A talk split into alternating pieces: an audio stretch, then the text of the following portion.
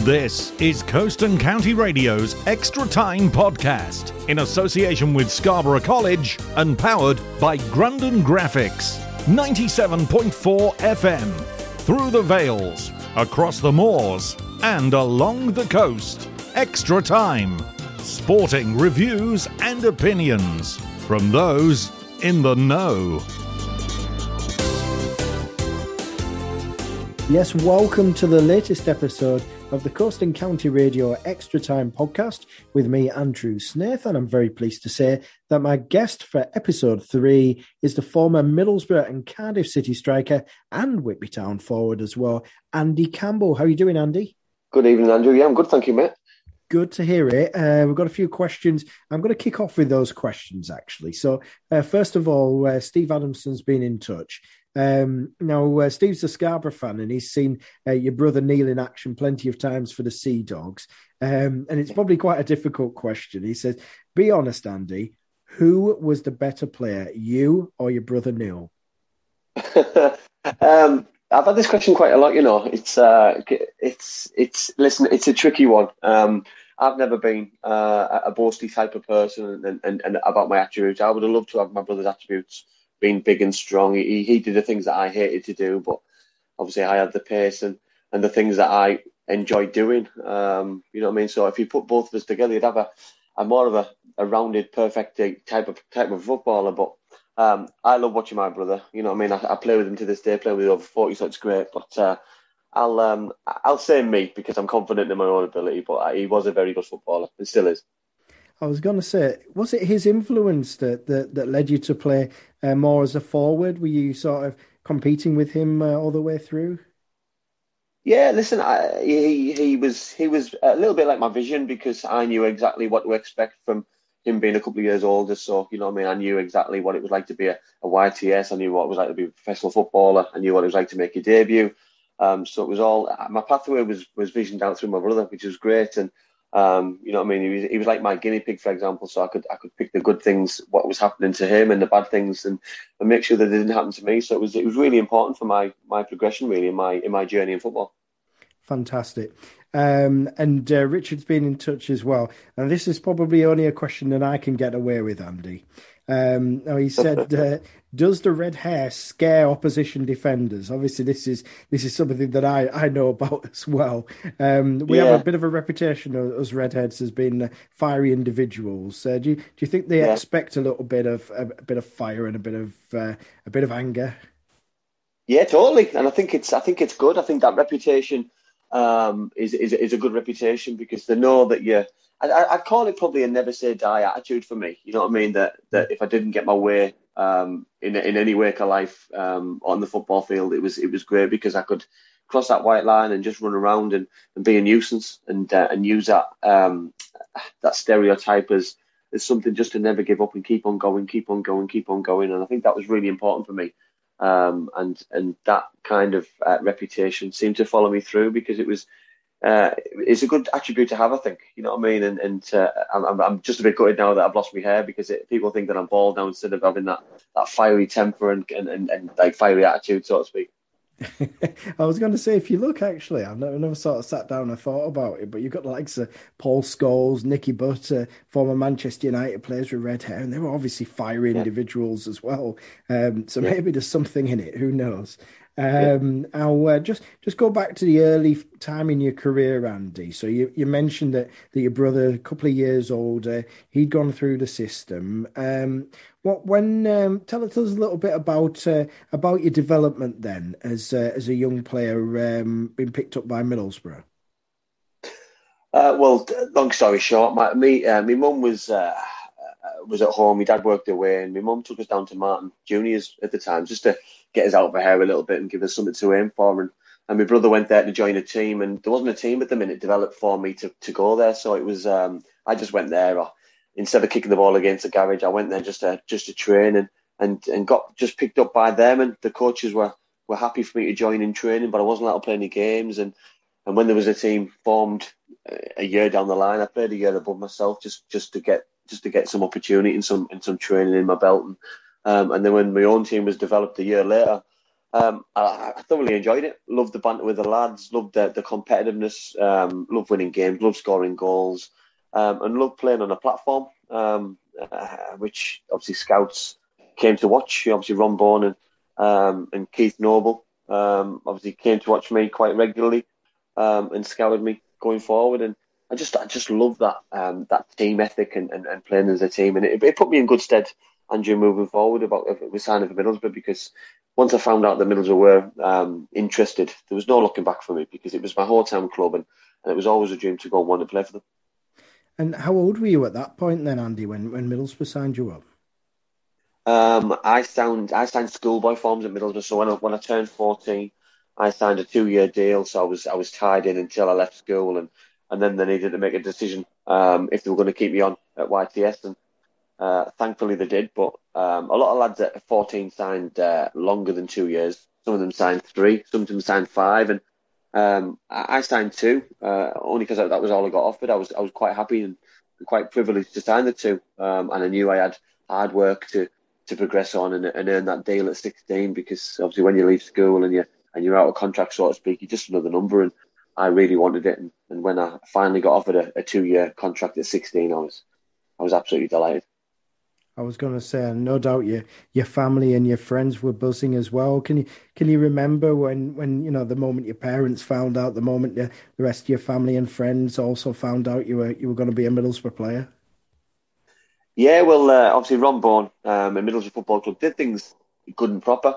Um, they rang my parents um, and invited my mum and dad, in, my mum and dad in, and um, and and spoke to them first before they spoke to me. And they offered them the contract before they offered it to me, and I made sure it was right for them. You know, because obviously family matters. You know, it's it's not it's not it's not a, a, a call just for me. It's, it needed to be right for my family, who who had my best interest at heart, and and and when my mum and dad were happy with what was what was being said, that they called me in to say it was coming to me, and I, I listen. I was just starstruck. I was I was in. I was just didn't know what to say. I was uh, I was gobsmacked and and you know what I mean. My dad just gave me a pen, and I just signed it. And you know what I mean. It was a it was a YTS form, so to speak. You know what I mean. On thirty seven pound fifty for my first year, and forty two pound fifty for my second year. So it was it was all about football. It wasn't about finance. It wasn't thinking about the, the bigger picture. I just wanted to play for Middlesbrough Football Club and see where that, that progress or progression could be made. And and thankfully it was uh, it was pretty quickly. Fantastic. And uh, was that the Brian Robson era at that point, Andy? Mid nineties. Yeah, he took over. Um, obviously, uh, he took over the season before that I joined, so I, was a schoolboy at 15. Uh, he took over last season at Ayresome Park, and uh, and obviously everything was was going through. The new stadium was going through. They were looking at a training ground. Obviously, the, the new ground had been named the Riverside Stadium at Luton, Luton Town game, last game at Ayresome Park, and I was just so excited because obviously I'm joining a club. At the time, it was a Championship club or a League One club. They're going into the Premier League, and it was just so much of a, a an unbelievable time. We were bringing in these uh, million pound players and, and new signings, international stars. So it was um, it was a really good time, and and uh, I did you didn't think at the time about not playing, you know, I mean, I'm not I'm not making progression because they're bringing all these good players good players in. But for me, able to train with them, learn from them, um, and then progress on as a player as you as you as you get older. Can you remember that first time training with the first team and, and seeing people presumably like your Ravanellis and your your Brancas and your Emersons? Yeah, well, I was a Middlesbrough fan, so you know, I mean, it was it was quite nerve wracking for me. Uh, yeah, you know, I mean, I was I was brought up on the Bernie Slavens and the Gary Pallisers and the John Hendries and, and all these guys. So these guys were my heroes. You know, I mean, I, I dreamed about playing with these, training with these guys, and when I got the opportunity to do it with those guys, it was absolutely brilliant. And then, like you say, the the Nick Barmbys came in, the Jan Fjortofts came in, the Ravanelli came in, the Juninho, the the Boksic, the Festas, and to be honest, it was it was just a surreal time. It was like a dream, and um, to be a young lad training uh, by earning the right because of my ability, given the opportunity to play with these kind of guys was was absolutely brilliant because they're just normal people, and I think football fans don't always see these people as normal people. They, they, they think that there's something something different or special, but they are just normal guys, and they want the best for people who are in and around them. And I think quite quickly I realised that, that they want me to become better, to help them become better, and and, uh, and, and and help the team. And that's all it was. That they, they, weren't hard on me. They gave me so many opportunities and were so much advice, and it was uh, it was a great time for me. Can you remember uh, the time when you, you, you presumably you started out feeling a little bit starstruck, as you say, um, kind of almost pinching yourself? Can you remember the time when you first started to feel like you really truly belonged amongst those players?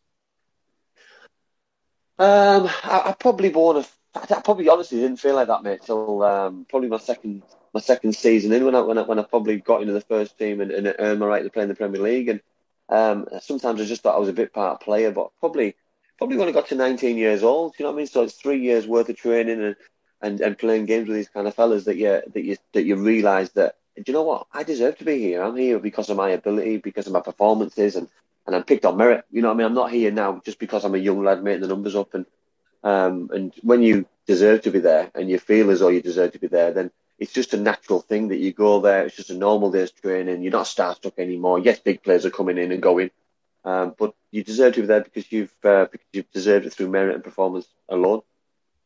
And uh, can you remember your, your, your debut and the moment when you, you found out you would be making your debut? Um, yeah, well, Brian Robson had this. Um, I'd call it a, I'd call it a skill and a tactic. You know, I mean, he made the young lads feel wanted. We travelled with the first team, one one of us, um, for home games and away games. We did all the all the jobs. We cleaned boots. We put kit out with the with Alex Smith, the kit man. Um, I'd already done it that season, um, and I was asked to do it again at home to Sheffield Wednesday on Good Friday. Um, so I, uh, I, I set the kit up on the afternoon with the kit man. I uh, did a few other jobs. I kept myself busy. I went upstairs to have pre-match with the players because I'd been working most of the morning and afternoon. Um, and the manager named his team, uh, which was the best team that we had at the time. Uh, he named his subs and, and, named me on the bench, and I was a little bit like, "Has he just, has he just said my name?" So I, obviously, I was sat next to John Pickering at the time, God rest his soul, and John was very close to me. He was just, he was first team coach. Um, John put his, his hand around my around my shoulder and just said, "This is this is an opportunity that you've deserved, and uh, and you'll get on today. You'll make a Premier League debut. You're only 16, but you deserve to be here, and and just take it with both hands." He said, and obviously getting changed and warming up, and um, during the game, uh, warming up at the sideline, and, and, and then the gaffer telling me to go on to get ready. You're coming on I think there's about six, seven, eight minutes to go, and it was just a just a whirlwind. I remember just saying to myself, just don't let anybody down. My mum and dad and all my friends, my family are there, and I just wanted to just give myself a bit of justice. And I had a really good eight minutes. I didn't give the ball away. I made some decent runs. I, I thought I, I engaged the game really well and, and given everything I had, and uh, obviously impressed quite a lot of people along the way. And in, in just that small short space of time to make my full debut a couple of weeks later, so I was I was absolutely amazed. And straight after the game, brought brought back down to earth, cleaning boots and doing jobs and um, and leaving the leaving the, the ground at like eleven o'clock after make sure the, the changing room's tidy. But I, I wouldn't have changed it for the world because straight after making the Premier League debut to get brought back down to earth was uh, was probably what made the, the night even more special for me. Where who are you playing against, by the way, Andy? We played Sheffield Wednesday. It was Good Friday. We beat them three one. Um, Chris Freestone made his debut as well. He was obviously a very good friend of mine and still is to this day. And he scored. I came on for him, and it was it was just an absolute dream, absolute dream. Fantastic, and and you mentioned the full debut uh, wasn't far behind. Who was that against? Tell us about that.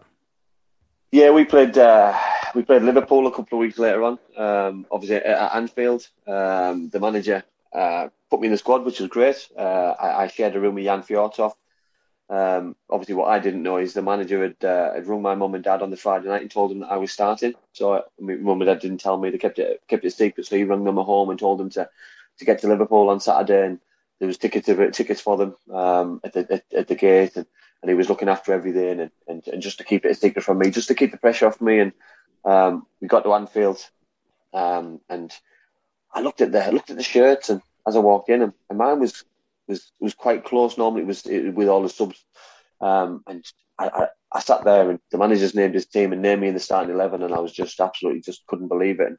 Um, but what we didn't realise is at the time that I didn't have a shirt with my name on the back, um, so the manager obviously had to get special dispensation for me to play um, without a name on back. So I, I had a blank shirt, which which made it even special for me. I've still got that shirt to this day. But to make your debut at Anfield in front of the Kop uh, against Liverpool with all their stars. It was Ian Rush's last game as well, which which made it great. We did a guard of honour for him. I've I've I've still got the video, the the, the, the VHS video record of the game, which is which is even more special because Sky gave me the um, give me the give me the video, which is which is something that yeah I can watch it anytime I want, and it just makes it even more special.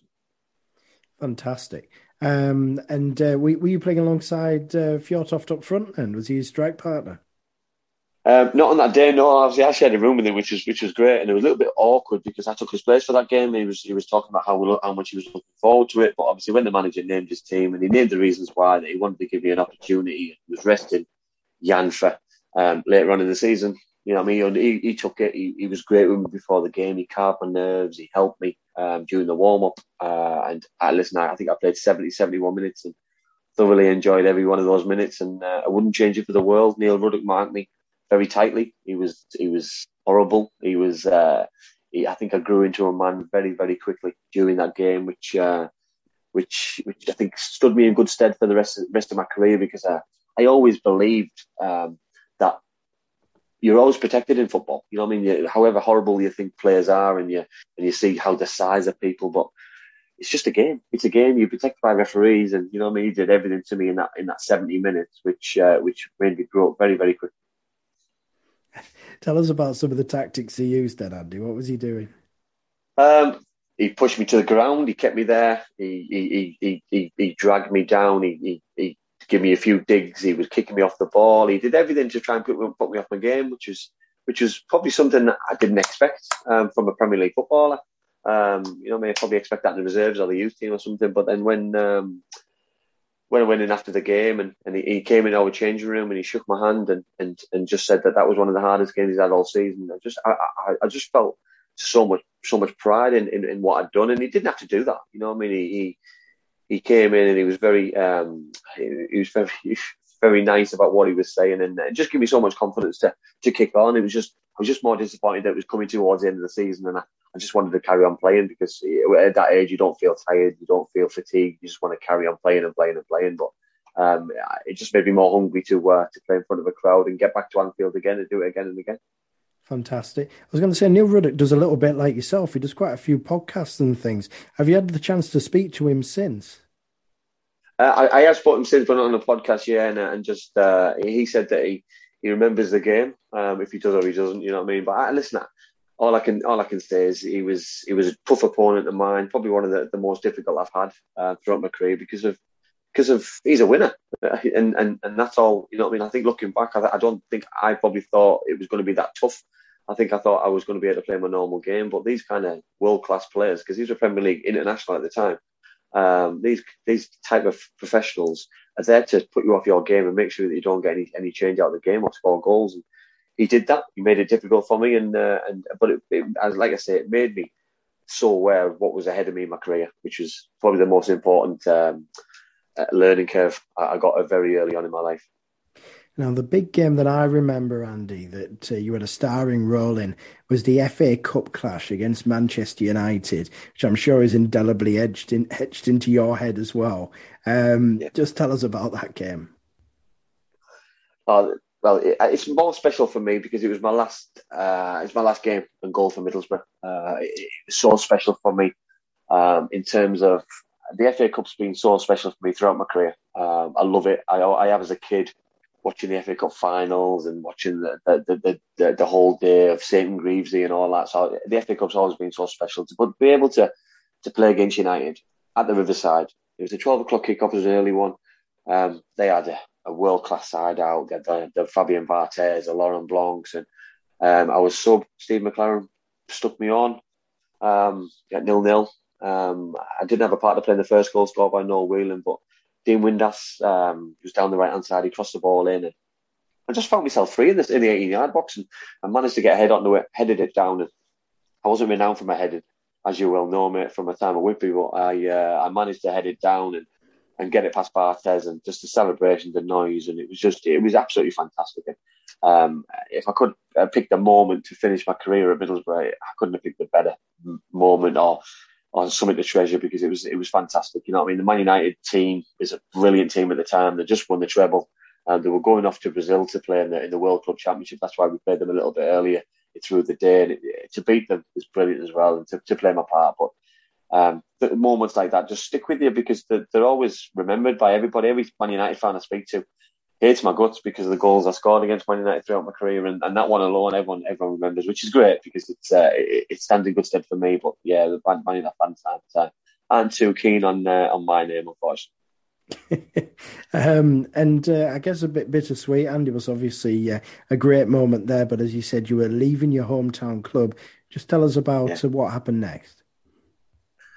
Um, listen, uh, uh, my time at Middlesbrough was was different once Brian Robson decided to leave and he, he, lost his job and, and Steve McClaren came in. He brought his own strikers in. He brought Maccarone in. He brought Nemeth in. He brought Malcolm Christie in. He brought Michael Ricketts in and just those four players alone, my, my, my time was going to be numbered on the pitch. And um, I needed to play. I was getting at an age where I'd sampled playing for England under 21s. I'd played in the Premier League. I'd, uh, I'd been down to Crystal Palace. I'd agreed terms. I'd failed the medical, so I, would had an operation. I got myself fit. I needed to move on. Uh, it was just good timing. Uh, Lennie Lawrence was uh, was a manager at Cardiff.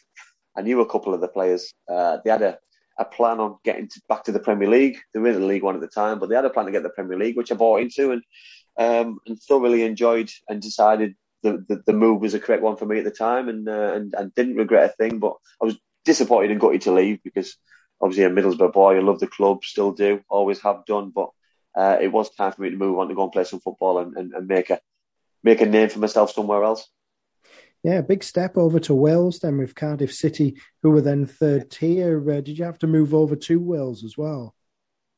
yeah, it was uh, that was probably the hardest thing. Uh, leaving leaving the family, uh, finding out one day that you, that you're leaving and, and traveling down that day and, and never really coming back. It was uh, it was difficult. That was probably the hardest thing as a as a young person. And um, uh, but once you get training and you and you, you, you buy into what, what the club's doing and the game start, it's it's just like being from home from home. The the standard of training was very good because we had international players there. We had Welsh international, Scottish international, Irish international. So um, standard was very good. Um, I was pleasantly surprised. Uh, but yeah, the hardest thing was, was probably moving, and um, it was a long way from home. Every time I did decide to come back and see the family and friends, and it was a it was a long old drive, so I didn't uh, tend to do it very often.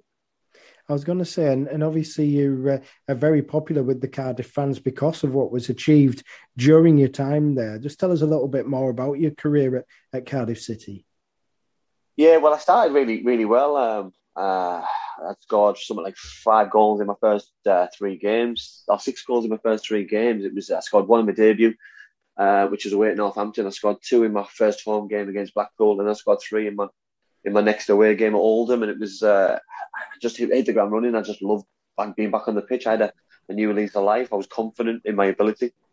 Um, loved the way that the, that the club was being run at the time with the manager and, and things that he played to my strengths. So really enjoyed it. Obviously, um, the following season didn't go to plan in terms of playing as many games as I did because Robert Earnshaw, who was a, a fabulous centre forward, um, uh, played in a game which I didn't play. I was being rested in a cup game at Boston. He scored a hat trick, kept his place, and subsequently scored something like 37 goals that season. So I, I had no qualms at, sitting on the bench that season uh, behind him. But my season ended um, the best possible way because I scored the winner in the playoff final against QPR in the Millennium Stadium in the 114th minute to win the win Cardiff promotion to the Championship, which was just something which I've uh, I've always dreamed of um, playing in a national stadium and um, at that kind of level and, and full house live on Sky.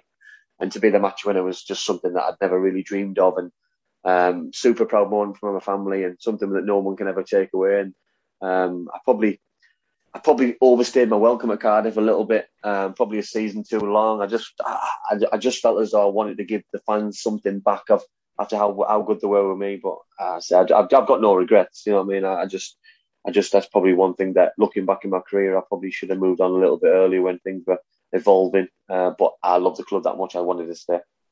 Um, and where next after Cardiff City?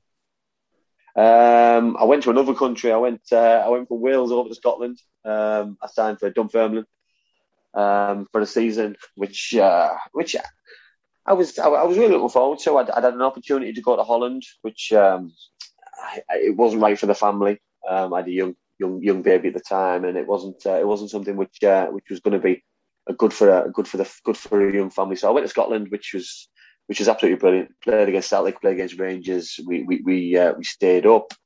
Um, we played in a, a, Scottish Cup final in the final game at Dunford for Dunfermline at Hampden Park against Celtic, which we unfortunately we, we lost three 0 But I say it's no disgrace with the with the players that they had with the Roy Keanes and the John Hartsons and the Chris Suttons and the Petrovs, etc. So you know, I mean, really enjoyed my time in uh, living in Edinburgh and um, the lifestyle, the football. It was uh, it was really enjoyable. Um, but uh, but I, I was starting to get a little bit homesick. I did want to try and uh, try and base myself a little bit towards the north. Um, like I said, my my young family was starting to dictate in a way that that I, I, I never really imagined having a family. I never realised how difficult it was that um, that my daughter had never met grandparents um, for a long period of time and stuff, and I had family members who, wanted to wanted to probably touch base with them, and I wanted to probably base myself in an area. So we decided to come back up north after that. But once we contracted uh, had run out with Dunfermline, and um, and it was time to to look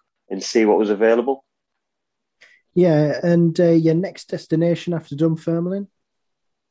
It was Halifax Town. Um, Chrissy Wilder got in touch. Uh, Chrissy had just taken over um, the season before. Uh, they, they, they got beat in the playoff final, I believe. So uh, I signed for Chris Wilder at Halifax Town and uh, absolutely loved it. I, I, just found a I found a new home. Um, uh, he was a, an amazing person, great with me. Uh, we had some fun on the pitch. We had some some amazing times off it, uh, which was great. Uh, my lifestyle was was was I was just starting to starting to really enjoy everything what was what was back involved again. I'd, I'd got my passion back a little bit, and uh, unfortunately for me, I picked up a really serious injury uh, with a knee injury. Missed probably six months of the season.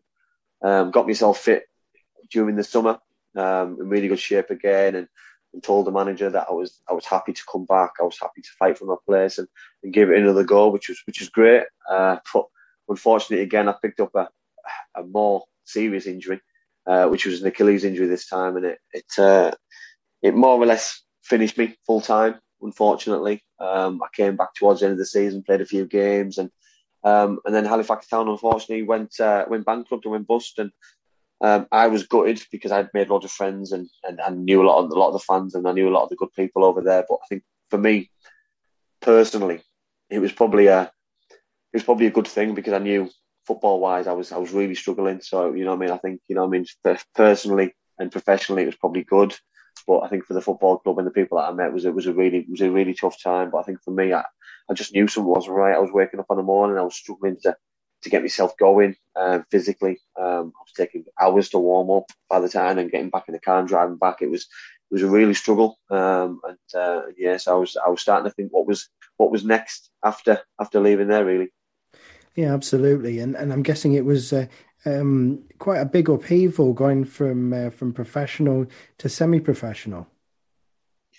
It, it was, yeah. I, said, I didn't want to. I didn't want to just retire and just and just and just stop playing because um, I was told by a by a specialist that um, I was going to put too much strain on my body and on my on my Achilles in particular if I carried on training every day. So with those words ringing in my ear, I thought, well, if I can't do that every day, then surely I can do it once or twice a week. And I spoke to a couple of professional clubs, and they weren't willing willing to, to take a risk and in in that and just playing games because and to be fair, I wasn't comfortable in it as well. So when there was an opportunity to go to uh, uh, Bradford Park Avenue, Barnsley Celtic. Um, John Deasley it was who took me to both, and uh, it, it, was it was easy because the the football was was fine because I could I could base my week around preparing for a game. So if I if I trained, then that was fine. But if I didn't train, it's all right because I knew I was I was I was gearing up for a game on a Tuesday or a game on a Saturday. And um, in the end, I, I, I left those those clubs because of travel. Because of travel, I was based in Middlesbrough, um, I was traveling up to Bradford two or three times a week and Leeds two or three times a week, and it was just absolutely killing me. And I was, um, I was just getting a little bit sick. And it was, uh, it was only then until uh, the legend of a man, Harry Dunn, uh, rang me up and asked me to come to Whitby Town. And um, I wouldn't say it's on my doorstep, but there was obviously a, um, a car school full of players who, who, who I knew anyway. Uh, so to to share with those guys and, and to not have to drive to drive myself every single training session, which we train in Middlesbrough anyway, but every single game was just made it a no-brainer decision and, and, and wanting to continue my, my, my football career as a semi-professional footballer closer to home. Indeed, uh, as you said, there's always been a, a lot of players from Teesside travelling down to Whitby Town, uh, and you, you knew some of these lads anyway. So, um, how, how did you know them first of all, and just just give us a flavour of, of some of those names? Well, obviously, I'm, I'm a lot older, well, not I wouldn't say a lot older, but I am uh, I am a little bit older than uh, than the guys obviously that that I played with. Obviously, the Dave McTiernans, uh, the Kev Burgesses. So you know, I mean, to to to, to come with those guys um, was easy. They're they're younger players. They didn't have obviously the longer professional careers, but I knew those guys from my from my time at Middlesbrough. That um, obviously Kev was a a young Middlesbrough player. Obviously, didn't make it the way that he wanted to, and same was same with Macca as well. That those kind of players were excellent players, and, and Leon Scott as well. That those kind of lads were, were wanting to be professional footballers, but it didn't work out for them, so they had to progress their football careers down the down the part time route, which was very successful for all three of them because they've all had um, they've all had amazing and still are, by the way, all have and are having still amazing football careers for as long as they can do it. Fantastic stuff. And uh, thank you to Tour Bar Express uh, for uh, sponsoring uh, this podcast, by the way. Uh, so, so Andy, uh, signing for Whitby Town, as you said, the legendary Harry Dunn, um, arguably the most successful ever Whitby Town manager. so, how did it all come about then? Did Harry just ring you out of the blue? Yeah, he, he, just rang me out of the blue. He, he, I a mobile phone rang. It was it was Harry, and just said, uh, just just talk football. We talked football for about, about forty five minutes about um, about my expectations and what I wanted to do in the future. And uh, you know, I mean, we talked about coaching, we talked about future management. Um, you know what I mean? And it was it was always a really easy easy bloke to talk to. And um, uh, and at the end of the conversation, he just came out with it and just said, uh, said, how, how would you fancy coming down? I just said I was, and, I, and I'll be honest, I, I said to him, uh, I was hoping that, that this this question was going to be asked 45 minutes ago, Harry Martin, in all honesty, because this is something that that once the conversation started, I wanted it to happen because the travelling was starting to be a bit tedious for me. Um, driving to Bradford, it was uh, it was a long way, three times a week, and obviously I knew a couple of the players, and uh, and I just wanted to help the football club try and achieve some success. And uh, and once the the conversation was had, the deal was was done the next the next morning, and um, and and and I was uh, and I was gearing up to uh, to meet the players and uh, and start my Whitby Town career. And just your first impressions at Whitby, Andy, was it what you expected? Um, yeah, of course. Yeah, I think uh, probably probably better. I think the standard of, of players was uh, was better. Um, you know, I think Harry's Harry's Harry. You know, what I mean, for people who who don't know Harry, he was uh, an excellent man of management, very quiet in terms of uh, a man, not, a shouter, um, but you know, he got his point across. Uh, you know, he didn't do a lot of the coaching, but you knew exactly what you were getting, and he was. I was proud to play for him because he was such a nice guy, and he didn't want to let him down, and uh, and he had so much success in his career. Um, because of that reason, because he was such a nice bloke, and everyone wanted to run through a big wall for him. Who was the uh, who was the main coach at that time, Andy? Uh, we had Bobby Scaife, didn't we, doing uh, doing a lot of the coaching. Bobby did a lot of the coaching uh, at the time, which which wasn't probably coaching as in what I've been used to. Um, you know, I mean, it was a lot of keep ball drills and, and, and just games and just getting fit. But I said pre-season was very hard because both of them had the had the old school mentality of just just run, run, run, which is which is fine. You know, I mean, you've got to get fit somehow. Um, you know, I mean, normally the sports science guys and it's probably tapered down and you've got longer time to do. it. But when you're only training once or twice a week, you've got to got to get the miles in. You've got to do it. Um, and so I'd probably say it was probably one of my hardest pre seasons with those two guys, but uh, but enjoyable at the same time. And when the game started, it was it was great. And uh, I said those, those two guys together had a uh, had a good relationship because it was like good cop bad cop. Uh, Harry was one of the nicest blokes I think I've ever met in football, and and Bobby was uh, Bobby was very hard and very tough, but likable at the same time. Now, I, I have a memory, and I don't know whether you'll remember this, Andy, and I, I, might have got this wrong, but I seem to remember you scoring quite an unusual goal uh, down at, I think it was Stafford Rangers, where the opposition goalkeeper got a little bit confused and sort of passed it straight to you. There, was definitely some element of farce in, in, in one of your goals there, Andy. Is any of that yeah, was uh, familiar? Yeah. Well, I remember I remember the game because it was. I'm sure Tommy Cassidy was manager, um, and I, am sure we drew the game about four all, and and yes. uh, yeah, I think it was something something on the on the lines of the goalkeeper put the ball down. Um, I think he thought somebody had blew the whistle, and um, and I, I, turned around to make sure that the referee and, and, and, the referee had his arms in the air to say play on. So I just I just put the ball in the net, thinking, the worst thing that's going to happen is I'm going to get a yellow card, and that's the worst case scenario. And maybe I might not, because I might get away with it.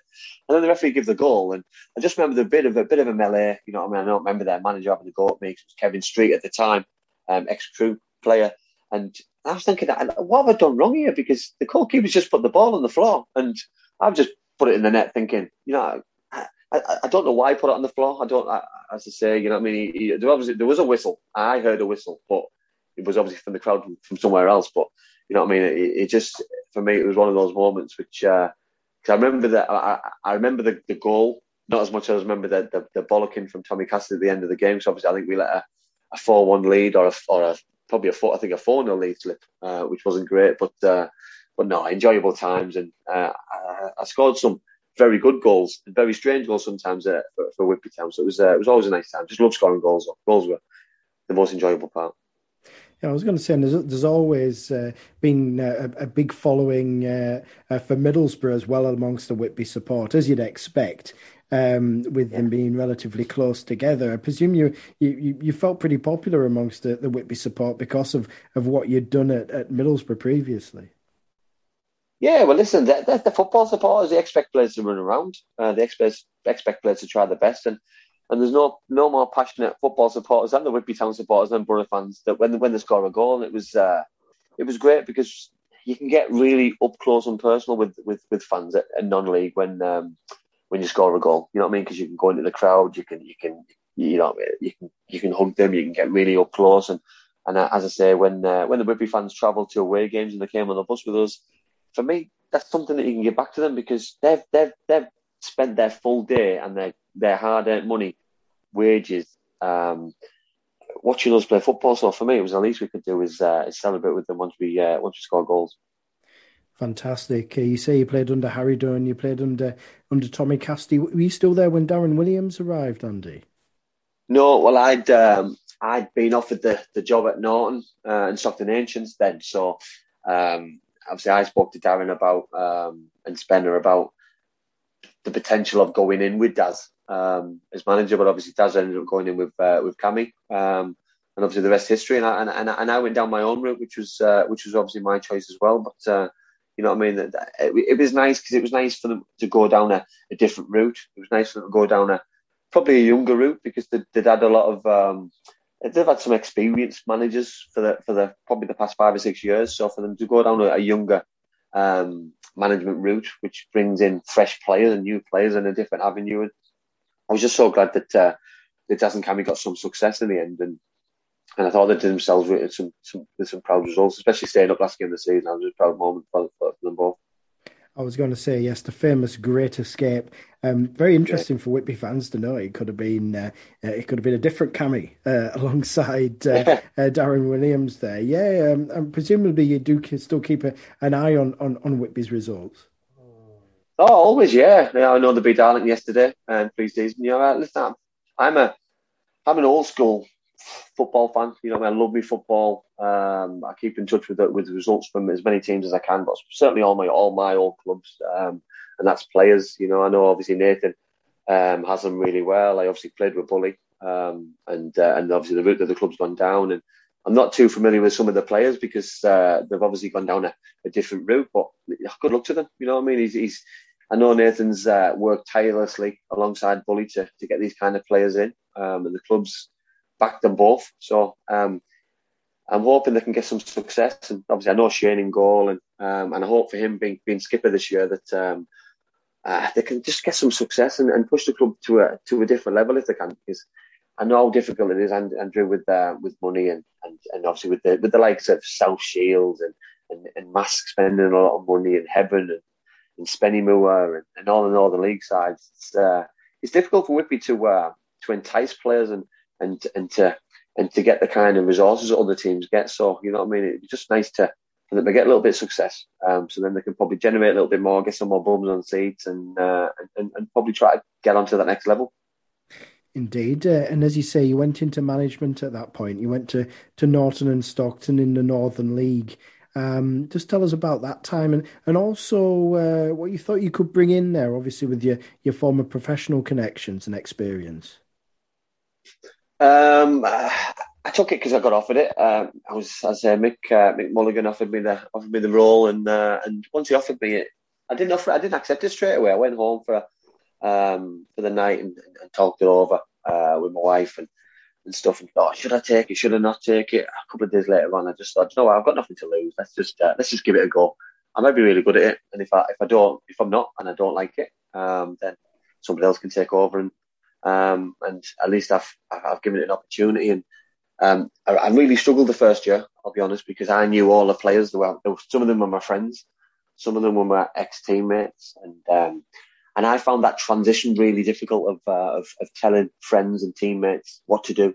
And uh, and some games I played myself, and I found that really hard. That I was coming in after a game and having a go at the team and some players when I hadn't played as well as I'd have wanted. So it was uh, you know, a, really difficult situation. So I decided the following season that I wouldn't play. I decided the following season I would uh, I would get a fresh, clean slate of uh, of players and and and if players wanted to come back, they came back on my terms and came back because I was the manager and what I said goes basically. So uh, we had a really successful pre-season. We uh, by the end of the season we got promoted. We uh, we won a cup. Uh, it was the most successful season in in Norton's history. Um, so I was super proud to uh, to be part of that. Uh, and and one probably thing that I probably do regret is is not kicking on and staying the following season. I got offered the job at West Auckland uh, the following year and, and and took it because I saw it as a step up. I thought I was uh, I was doing really well. I thought I could uh, take some some of the players that I had at Norton and um, and and make them even better. Uh, I thought I could take some players from from from the similar league and uh, and, and keep the club on a little bit. And it just didn't materialise for whatever reason. The grass isn't always greener. That's probably the the advice if uh, if I was telling anybody in a similar situation myself. But do I regret it? No, because it could have been a success. Um, I think I'd probably had taken Norton as far as I could, um, but won him a cup and left him in a in a really good place. Um, obviously, they ended up um, dissolving a little bit. I think a couple of years later due to finances. So I, I, I wouldn't have any regrets as they're leaving now. But I think uh, I think for me personally, I tried. Um, uh, would I get would I come back into it? I'm not so sure. Um, uh, it depends what level. It depends what opportunity. It'd have to be. It'd have to be interesting for me. But it was. Uh, it was something that I, I really enjoyed doing, and uh, I wouldn't change anything for the world. I was going to say you anticipated my next question as to whether you would you would go back into management, Andy. I know you're doing a lot of media stuff at the moment. Uh, you've got your, your, your football podcast. Just tell us a little bit about uh, what you're doing at the moment, and, and, and whether you might have been tempted back into into football management in the future. Oh, to answer that question first, if, listen, if if something came along which which excited me in the right area, in the right league, with the right players, and there was a, a project in front of me which which excited me, then listen, I, I, would have to give it a go because I, am still passionate about what I want to do. I'm still majorly involved in football um, through through my podcast and stuff. I watch enough football to uh, to, to miss it still. You know, I'm in the changing room, the banter, the, um, the nerves, the excitement, the games. You know, I'm watching a game, game of football, watching Middlesbrough today, which is great, uh, but I miss it. And I, am not, I'm not gonna, not gonna hide that. I didn't miss it when COVID was around because it just felt like there was nothing to be excited about. But now the fans are back in, I, I miss it even more. Uh, the podcast is, is being great. Uh, it, it, got me through COVID. It got, I think it got everyone else through it, uh, which is which is pleasing. Uh, we we do a, a, live podcast show with uh, with a live guest on a on a Monday evening, seven thirty. Uh, I've had some absolutely amazing people on, and it's blown me away. To be in all honesty, I, I didn't expect it to be half as good as, as what it has. I, I didn't expect to have the people I've had I've had on. Um, I, I, probably think sometimes I don't give myself credit of of the people I've met within football and my, and my own journey. And um, and I'm like a super fan. When I've had people on, I'm, I'm just sat there with my mouth open, just listening to stories and thinking, I played with him, or, or, or I used to watch him when I was a kid, or yeah, it's just I, I, it just blow me away. And, uh, we also run a, a, championship show on a Friday, just talking pure championship. Obviously, with me being ex Cardiff and ex Middlesbrough. Um, so the longer those two teams stay in the, in the championship is probably the, the, the duration of that show because if one of them leaves, it might be a might have to change a little bit. But no, I, I, I love talking about football. It gives me a purpose. And, uh, as I say, sat now, sat, sat here now uh, talking to you while watching Barcelona against Juventus. I'm just, a, I'm just a, an absolute, just a, a boffin of football. It's just great. Love it. That's good. I was going to say your your enthusiasm comes through, Andy. I have to say, um, yeah, Barcelona, of course, are going to be without the the main man Lionel Messi uh, in uh, the season to come. Uh, surely it's it's Paris Saint Germain for him. I don't think anybody else can afford his wages, can they? No, I agree with you, mate. In, in all honesty, I don't think uh, when it comes to people people are having a go at the at, the, at the, at the man about about he should be playing for free. It doesn't work like that. You know what I mean? The people players earn a ridiculous amount of money, too much, but he's got to be paid for what he's for the services. And when you've got Ronaldo and him fighting for for being the best player in the world, he needs to be doing it at, at the best level. And if that's Paris Saint Germain and he's winning the Champions League, because that's that's obviously their dream, then then so be it. And I think that's the only team for me who, who can afford his wages with the with the amount of money that he's going to be asking for. And quickly, you mentioned Middlesbrough. Uh, how do you feel they're going to get under get on under Neil Warnock this season? Uh, it wasn't great today. in all honesty, I was uh, I was I was worried at one 0 um, I think it should have been two or three. Uh, I think they got quite fortunate with the goal. Uh, they, got they got the goal at the right time. Uh, it really really shocked uh, shocked Fulham.